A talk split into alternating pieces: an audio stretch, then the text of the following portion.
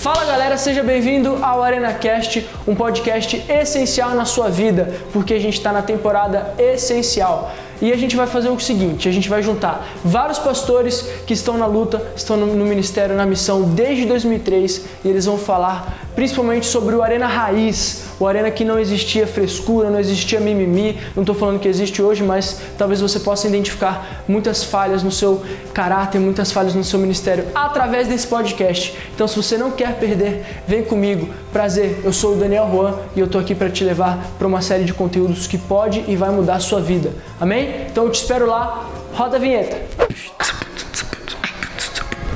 Gostou?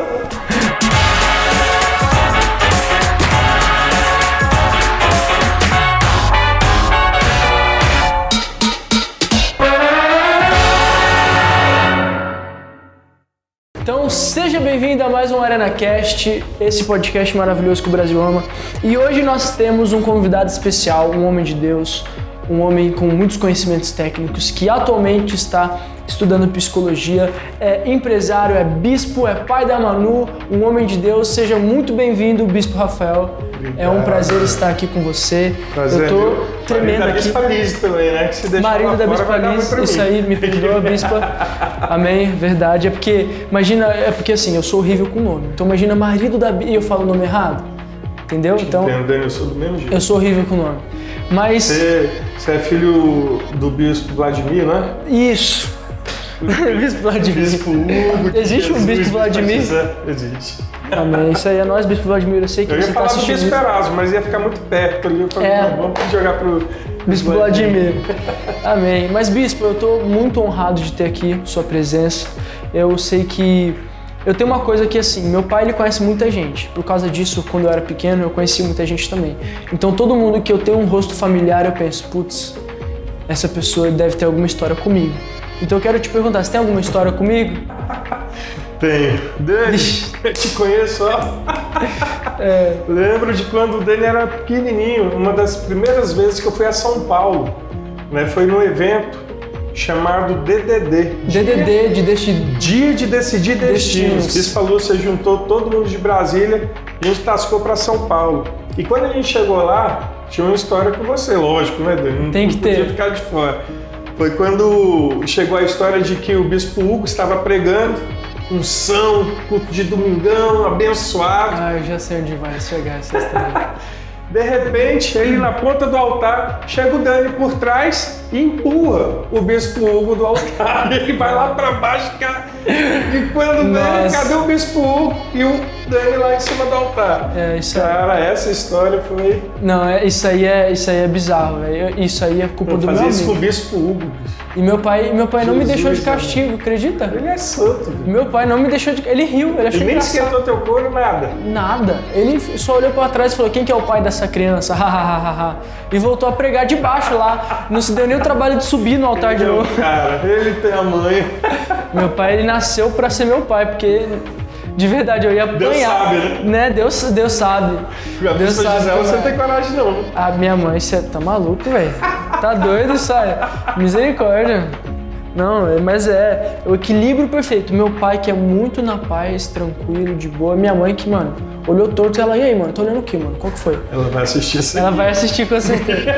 Eu te amo, mãe. Um beijo. Mas, Bispo, é, eu quero já te fazer a primeira pergunta, né? Eu sei que você tem muita sabedoria para passar para mim e para a galera que está assistindo. É, a primeira que- pergunta que eu quero fazer para você é o seguinte: você está na igreja, você está nessa nossa terra desde 2003, certo? E você, com certeza, como você é um bispo, você conheceu muitos ministérios. Né? Eu quero te fazer pergunta: qual que é a característica que você vê muito presente hoje na nossa igreja, na nossa liderança, que infelizmente muitas igrejas não têm? Bom, eu vou te contrariar um pouco, né? Pode me contrariar. Eu vim da bagaceira, eu vim da night, eu vim da, da barra pesada, Barra pesada? é, saí da, literalmente da noite. É verdade, eu, eu, assisti, eu vi o seu testemunho no, naquele evento online que teve, o primeiro evento online que teve, que você pegou. Ah, sim, no. No. Meu Deus. Arena on Fire. Foi o. Jesus. Ajuda Foi nós, o- formiga. Não, foi o Igreja em Chamas, foi o tal. Foi o Renovo. Renovo, isso. Renovo, a gente Renovo. fez o renovo, o primeiro renovo online Sim, e pegou, abordou um pouquinho da, da minha história com a Alice. sim, sim. Mas continua, você vê. Isso, então eu vim, eu vim da bagaceira. Minha história religiosa, minha história com Deus, na verdade ela não existia. Minha família, parte dela católica, parte dela católica não praticante.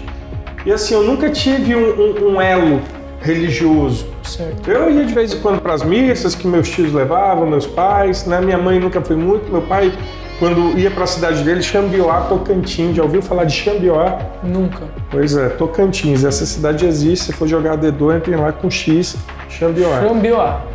E eu nessa cidade eu ia para missa. Alguns primos eram coroinhas e eu achava muito legal. Só que para mim era algo muito distante, não era algo da minha prática, não era algo da minha experiência.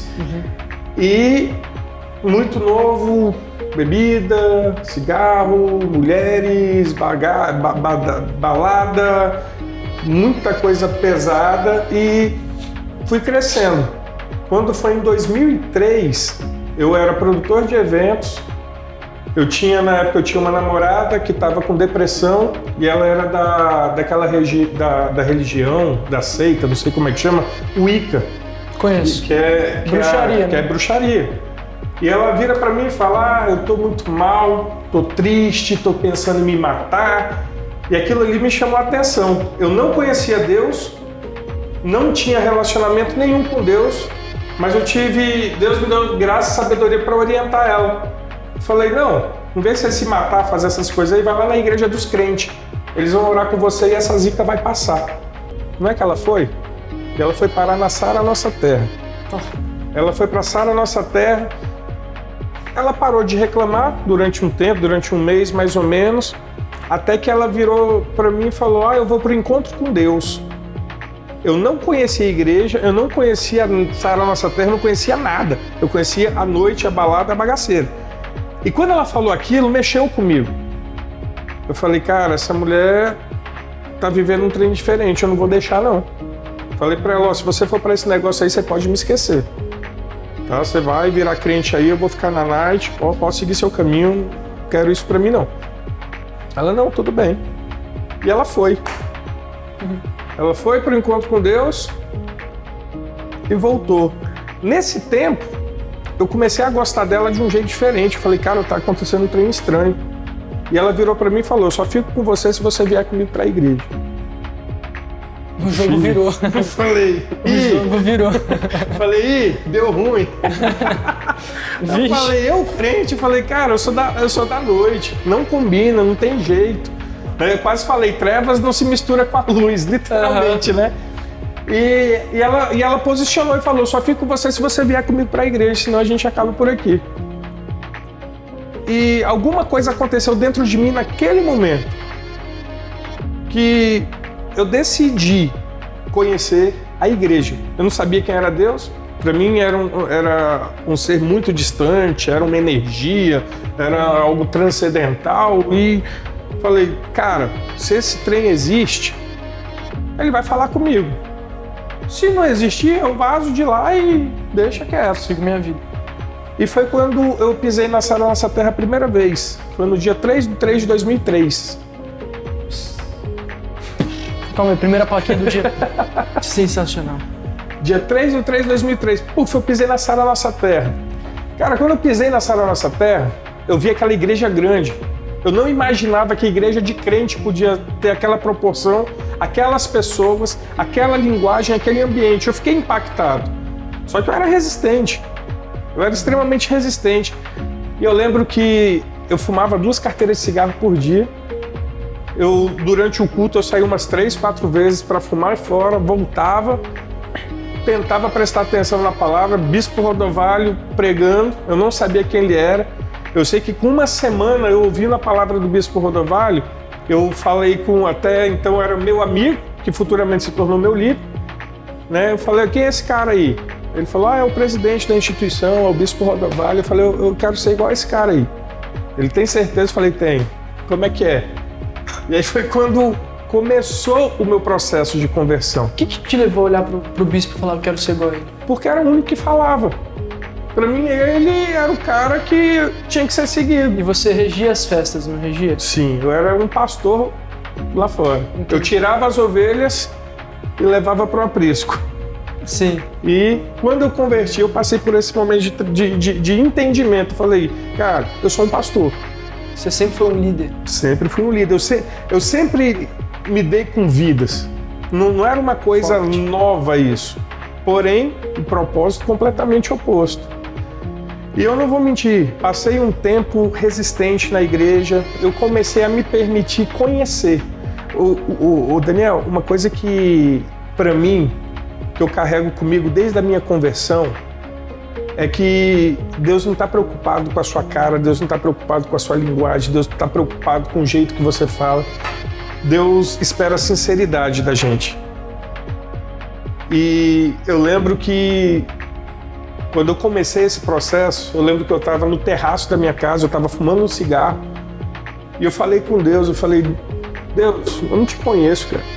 Eu não sei quem o Senhor é, sabe? Eu tô achando massa a igreja, as pessoas, mas se o Senhor existe, fala comigo. Eu sei que cigarro não combina com igreja. As pessoas da igreja não fumam, eu estou fumando. E ó, eu não quero parar de fumar. Eu acredito que a, a, sinceridade com Deus é o que constrange o coração dele e gera essa intimidade. E eu falei, eu não quero parar de fumar. Eu gosto de fumar. Sou eu que pago minhas contas, sou eu que vivo. Não tem por que eu parar porque o pastor quer que eu pare. Ninguém me pediu para parar. Uhum. E eu lembro que nesse dia eu falei: Olha, Deus, eu não quero parar de parar, mas eu tenho disposição. Esse aqui é o último cigarro da minha carteira. Amanhã, quando eu acordar, se eu tiver vontade de fumar, eu vou fumar. Agora, se, eu, se a minha vontade for menor do que a minha força, eu não fumo. Cara, o que que acontece quando eu acordo de manhã no dia seguinte? Era uma prática, Dani. Era uma prática eu acordar e colocar um cigarro na boca. Adivinha o que que aconteceu na hora que eu acordei? Você não teve vontade. Tive vontade mais do que todos os dias da minha vida. Errei, gente, perdão. eu tive vontade, eu salivava por um cigarro. Saí de casa e falei, vou lá na padaria, vou comprar uma carteira de cigarro, vou fumar. Saí pela porta, a primeira pessoa que passou estava fumando. Eu olhei, eu ia pedir um cigarro para ele, minha boca salivava, eu falava, meu Deus do céu, eu falei que se o senhor quiser, eu paro, então o senhor quer que eu fume, só pode. Uhum. né? E, e, e, essa ingenuidade do início da caminhada com Deus, ela é muito gostosa. Porque muitas vezes a gente acha que Deus tá julgando a gente. Ah, você tá fumando, você não pode ficar perto de mim. Cara, Deus te ama do jeito que você tá. Deus ama a gente do jeito que a gente tá. Depois de muito tempo que eu fui entender isso, né? Pegando plaquinha aqui, porque toda vez que você fala do legal, pega plaquinha aqui. Ah, tá, plaquinha. Tá, pode de pé. E eu lembro que naquele momento foi uma das primeiras experiências com Deus que eu tive. Que eu olhei aquela pessoa fumando, eu queria aquele cigarro, eu estava salivando naquele cigarro. E eu tirei o olho. Quando eu tirei o olho, a vontade, não vou dizer que a vontade passou, mas ela abrandou assim de forma muito significante. E ali eu comecei a entender uma das palavras que eu tinha ouvido do Bispo Rodovalho, que é a questão dos olhos, que os olhos são a janela da alma. Cuidado com o que você vê, cuidado com o que você enxerga, cuidado com, com que você coloca, onde você coloca os seus olhos, onde você coloca os seus ouvidos. E aquilo ali começou a mexer comigo, porque eu tirei o olho, eu criei força. Eu falei, cara, eu vou segurar, eu não vou fumar não. E a partir dali começou um processo de libertação na minha vida. Depois daquele dia eu nunca mais coloquei um cigarro na boca. e eu falo, esse, esses momentos eles são muito importantes na, na, nossa vida. Um pouquinho antes disso, a, a Tânia Mara, que foi uma pessoa que me ajudou na minha consolidação, ela, eu estava em crise né? Não sei como é que você está, não sei se você que está assistindo tem passado por crise, às vezes você é novinho, está chegando agora, cheio de coisa na cabeça, será que eu estou no lugar certo? Será que é isso mesmo? Gente lá de fora chamando a gente. Eu passei por muita crise, eu conhecia muita gente, eu tinha um ambiente muito propício para isso. Uhum. E foi quando eu virei para Tânia, pensando em sair da igreja. Eu virei para Tânia e falei: Tânia, eu estou gostando da igreja, tá legal, mas eu só não quero que você me peça três coisas. Ela, o que, Rafa? Falei, não me pede para parar de beber, fumar e transar. O resto, eu tô disposto. O resto eu tô disposto. Por que, que eu, tô, eu, tô fazendo questão de falar isso, Dani? Porque as pessoas só querem mostrar a parte boa Sim. da vida com Deus, a parte que você já venceu, que você já já já já tá lá na frente. Cara, vida com Deus, ela não é Walt Disney não, ela é verdadeira, ela é real. Ela não, não, não tem ilusão, não, não, é fácil, não é simples, Sim. mas é possível. E eu falei para ela, e, e o que, que eu esperava dela? Eu esperava que ela me desse um sermão mandasse eu tomar vergonha na cara, coisa desse tipo. Para quê? Para eu falar, beleza, tô fora, tô vazando. A resposta dela me constrangeu e foi o que me fez permanecer. Ela virou para mim e falou o seguinte: Rafa, se o Espírito Santo não te convencer, quem sou eu? Fica em paz. Ninguém tá te pedindo nada. E eu falei, mas ela tem que brigar comigo. Ela tem que, ela tem que falar que eu tô errado. Sim. Essa é a parte que você me xinga. É, essa parte você tem que falar que eu tô errado. Me tira do erro que a gente acha que as pessoas têm o poder de tirar o outro do erro. A gente não tem esse poder. Uau. Nenhum homem, nenhum ser humano tem poder de tirar o outro do buraco. É só a mão de Deus. Deus usa pessoas. Deus coloca pessoas certas do nosso lado. Agora quem vai tirar é o poder de Deus. Amém. Isso é muito forte, né? Não sei nem se eu respondi o que você perguntou, falei um monte aqui, vamos embora. Esse é o propósito, cara. Esse aqui é o propósito. Eu te dar uma brechinha, você já vai. Toma. Então é isso que você quer, então toma. Mas isso é, isso é muito incrível, Bispo, porque a gente olha você com essa cara de santo, com essa cara de, de, de homem perfeito, assim. A gente não imagina. Obrigado, tô, tô elogiado. Não, você vê aqui, ó, Bispo, você é um cara incrível. Mas a gente não imagina toda a história por trás disso. Né? Eu, eu escuto muito isso do meu pai. Nossa, seu pai é um santo, seu pai é isso, seu pai é aquilo. Eu concordo. Eu, eu, eu, eu, eu admiro muito quem meu pai é. E o que me fez me atrair por Jesus não foi, sabe, religião. Foi ver que Jesus fazia sentido na vida do meu pai.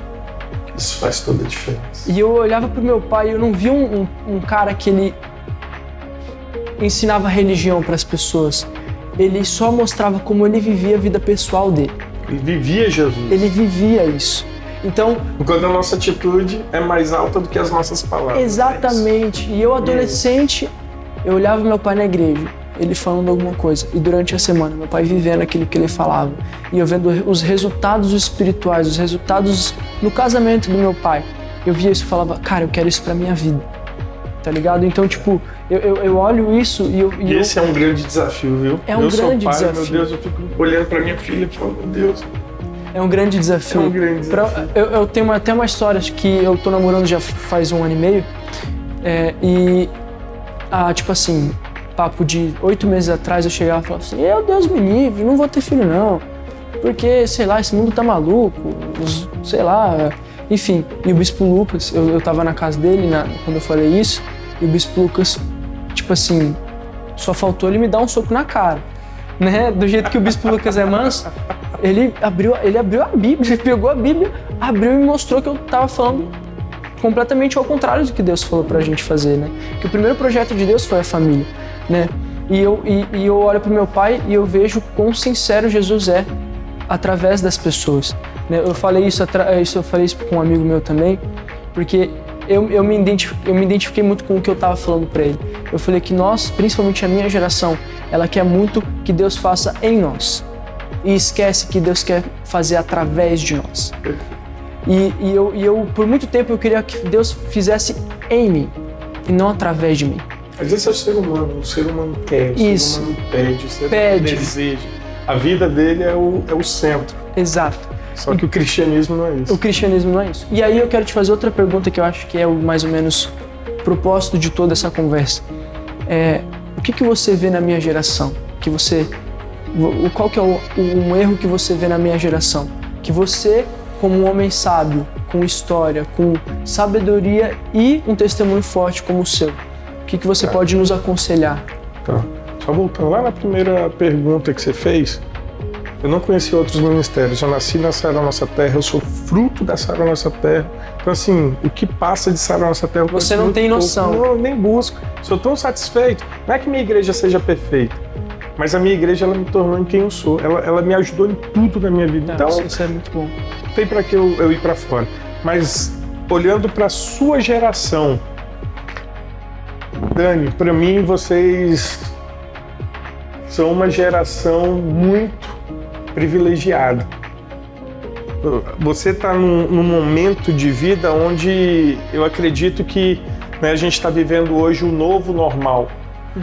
Mas vocês estão sendo preparados, eu falo, antigamente a, a, a, formação de uma família, a formação de uma mente, a intelectualidade, os estudos, a informação. Gente, era muito limitado, é muito escasso. E hoje eu vejo que está chegando de uma forma assim muito avassaladora. Então, ao mesmo tempo que é uma geração muito privilegiada, porque nós temos tecnologia, nós temos é, apoio em todos os níveis. Hoje nós temos uma psicologia muito bem apurada. Hoje nós temos né, um, um, nível de formação em liderança. Hoje nós temos um nível de tecnologia muito atenuado e, e a cada dia que passa crescendo. Ao mesmo tempo que isso é fantástico, isso gera um certo receio. Porque a sua geração ela tem tudo para não precisar de Jesus. Hum, forte. Aí, ó, momento placa. Pode continuar. de placa? Pode continuar falando que eu vou achar que é esse, a, a, a boa aqui. a sua geração ela tem tudo para não precisar de Jesus. Verdade isso. Demais, demais. Por quê? Quem é Jesus? Jesus ele fala: Eu vim para que vocês deem fruto e o vosso fruto permaneça. O que, que seria um fruto? Você pode prosperar sem Jesus, sabia, Dan? Você pode ter um bom casamento, você pode ter um bom emprego, você pode não entrar nos vícios. E eu te pergunto, para que, que Jesus existe na sua vida? O que, que Jesus representa para você? Eu acredito que você vai falar pela sua geração. Porque eu, eu, fico imaginando de onde eu vim. Se eu tivesse as oportunidades, as possibilidades que vocês têm hoje, será que eu estaria onde eu estou hoje? Então é um desafio muito grande. Um, um, uma, um cara como você, né, jovens como você, como um Davi, um Biel que está crescendo, a Manuela, minha filha que está crescendo, o que que Jesus atrai?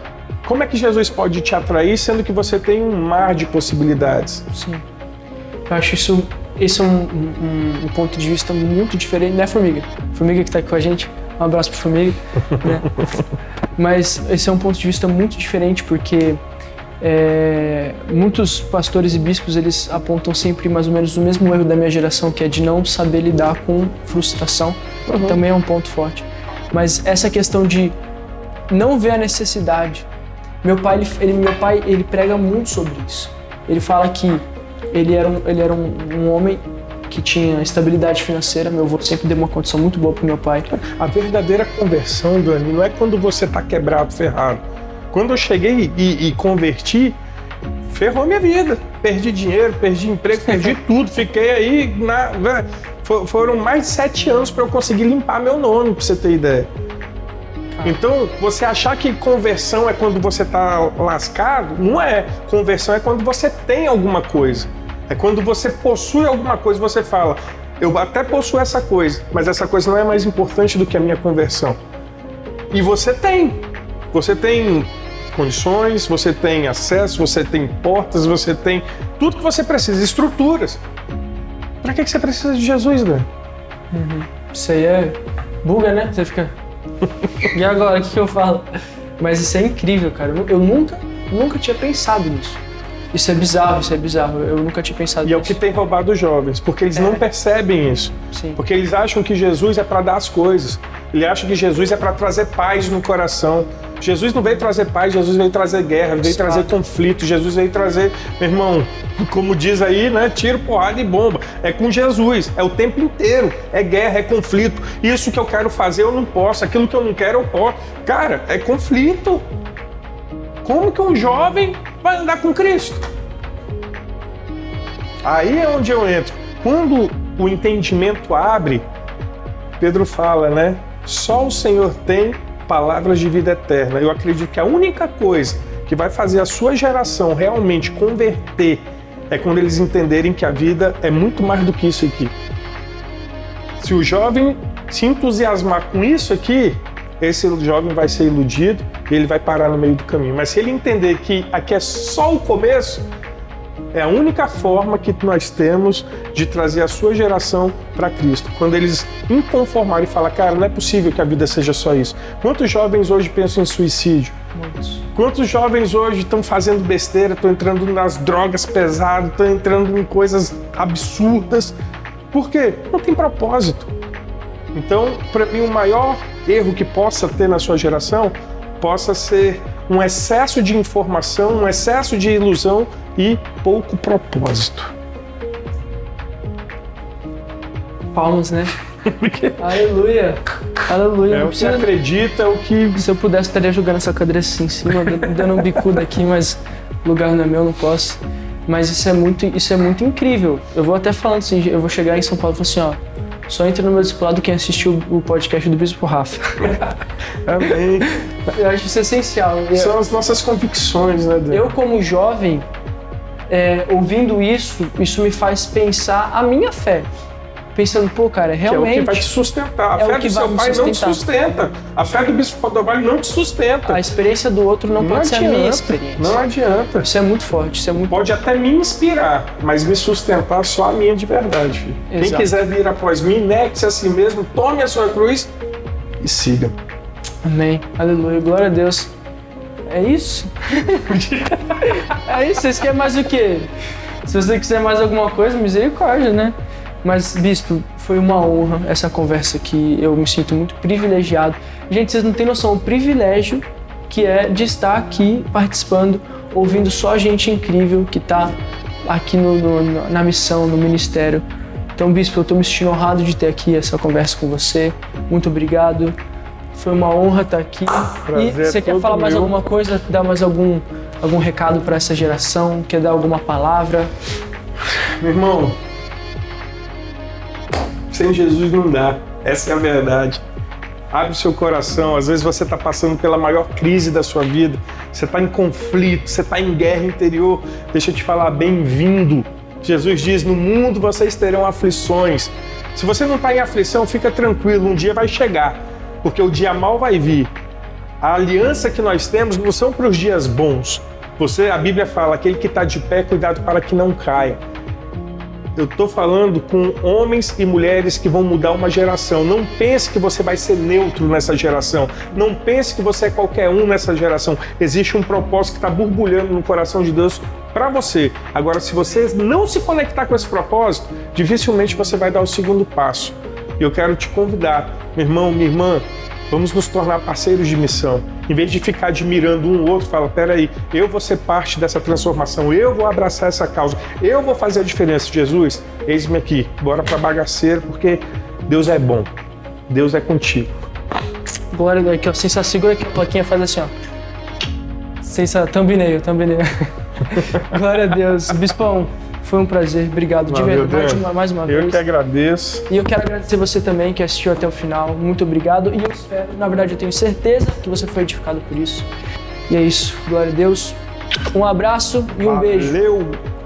Você acabou de assistir o ArenaCast e eu quero fazer um convite agora para você assistir outros. Você pode maratonar esse conteúdo que você só encontra aqui. Então, clica aqui, ou aqui, ou aqui. Tenho certeza que vai edificar sua vida. Três vídeos diferentes para você assistir.